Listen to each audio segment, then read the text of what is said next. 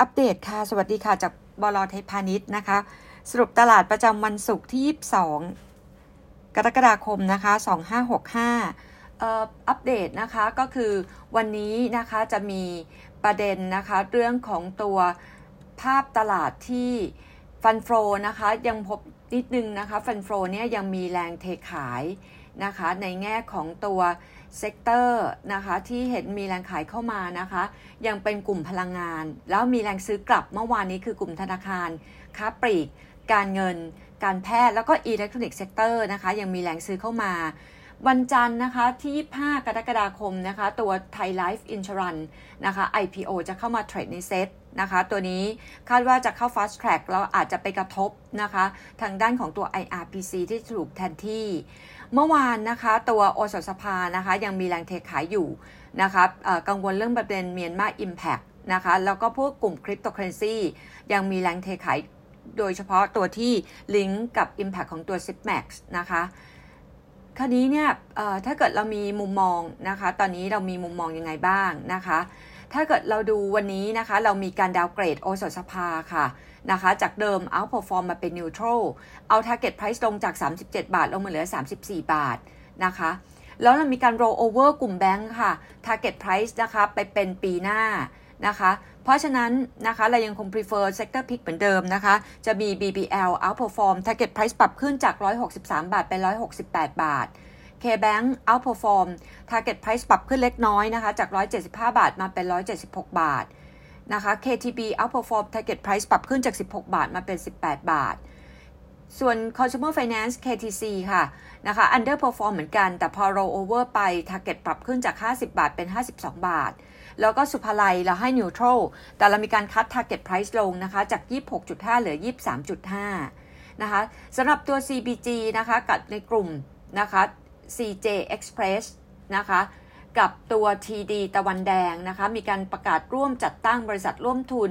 TD Venture นะคะกับกลุ่ม KBank นะคะก็คือจัดตั้งบริษัทกสิกรคาราบาวนะคะ KBAO นะคะ ตรงนี้ประกอบพวก บริการด้านการเงินกับผู้บริโภครายย่อย แล้วก็กลุ่มร้านค้านะคะ กลุ่มบริษัทคาราบาว มุมมองของเรามองเป็นกลางถึงบวกเล็กน้อย CPG จะถืออยู่ในนะคะเคบาลตรงนี้นะคะประมาณ 7.5%นะคะเบื้องต้น CBG นะคะจะมีการเพิ่มโอกาสการขายแล้วก็กระจายสินค้าเพิ่มขึ้นนะคะตรงนี้ปัจจุบันนะคะเราให้ CBG นะคะเป็น neutral weighting นะคะ ราคา target price จุดที่ 118 บาทนะคะประเด็นเรื่องของท่อส่งแก๊สนะคะ Nord Str- Nord Stream หนึ่งนะคะเริ่มกลับมาจัดส่งแก๊สเข้ายุโรปอีกครั้งนะคะสู่ระดับประมาณ 30-40%ตรงนี้ส่งผลทำให้ตัวน้ำมันมีการปรับลงนะคะ กลุ่ม Energy น้ำมันนะคะ ยังมีการปรับลงต่อนะคะ เรายังคงแนะนำเหมือนเดิมนะคะเเป็น selective นะคะ ถ้าเกิดกลุ่ม petrochem sector ชอบทางด้านของตัว IVL ลงกลั่นนะคะ เราชอบนะคะบางจากกับ SPRC นะคะแล้วก็ในแง่ของตัวเมื่อวานนี้ดอกเบี้ยนะคะ มีการประกาศปรับขึ้นนะคะ ที่ฮือฮานะคะ จะเป็นกลุ่มยุโรปนะคะ ทางด้านของตัวยุโรป EU นะคะก็มีการปรับขึ้นดอกเบี้ย 50 basis point นะคะเป็นการปรับขึ้นครั้งแรกในรอบ 11 ปี ซึ่งมากกว่าที่ตลาดมองไว้ที่จะปรับขึ้น 0.25%นะคะในแง่ของตัวธนาคารกลางอินโดนีเซียนะคะก็มีการคงอัตราดอกเบี้ยต่ำสุดนะคะที่ 3.5%อันนี้ตามคาดนะคะปัจจัยที่ต้องติดตามนะคะ เดี๋ยวคงจะต้องติดตามนิดนึงนะคะก็คือจะมีเรื่องของตัววันนี้นะคะที่จะมีการประกาศ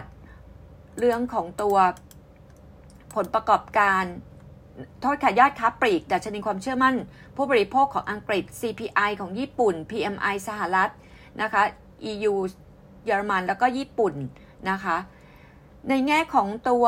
อภิปรายไม่ไว้วางใจนะคะ ก็คงลงมติวันพรุ่งนี้นะคะ ภาพอื่นๆ นะคะวันนี้เราก็มีอัปเดตเราแนะนำนะคะ จะเป็นตัว CRC นะคะ ได้รับอันนี้สมบวกจากการทยอยเปิดประเทศเต็มรูปแบบนะคะ ไตรมาส2 e a r n i n g จะออกมาดีเยียอันเยียนะคะกำไรไตรมาส2นะคะ to date นะคะ ยอดขายเซมซอร์เซสโกสูงกว่านะคะ ที่ตั้งเป้าไว้นะคะ 20%นะคะ IVL นะคะเป็น sector pick นะคะ มองไตรมาส2ดีขึ้น year on year Q on Q ในแง่ของภาพอื่นๆ นะคะ ตลาดเราก็ยังมองอาจจะเป็นการ sideway trading มอง 1650 ยังเป็น target ของปีนี้ แล้วก็1,500ถึง1,550นะคะ ก็จะเป็นจุดที่ support หรือว่าเก็บได้นะคะทั้งคุณโอ๊ตนะคะ ยังมองเหมือนเดิมว่ากลุ่ม commerce นะคะ อาจจะรอย่อเก็บนะคะ ยังคงชอบ CPALL CRC BJC นะคะ อันนี้ก็อัปเดตจาก SCBS ค่ะ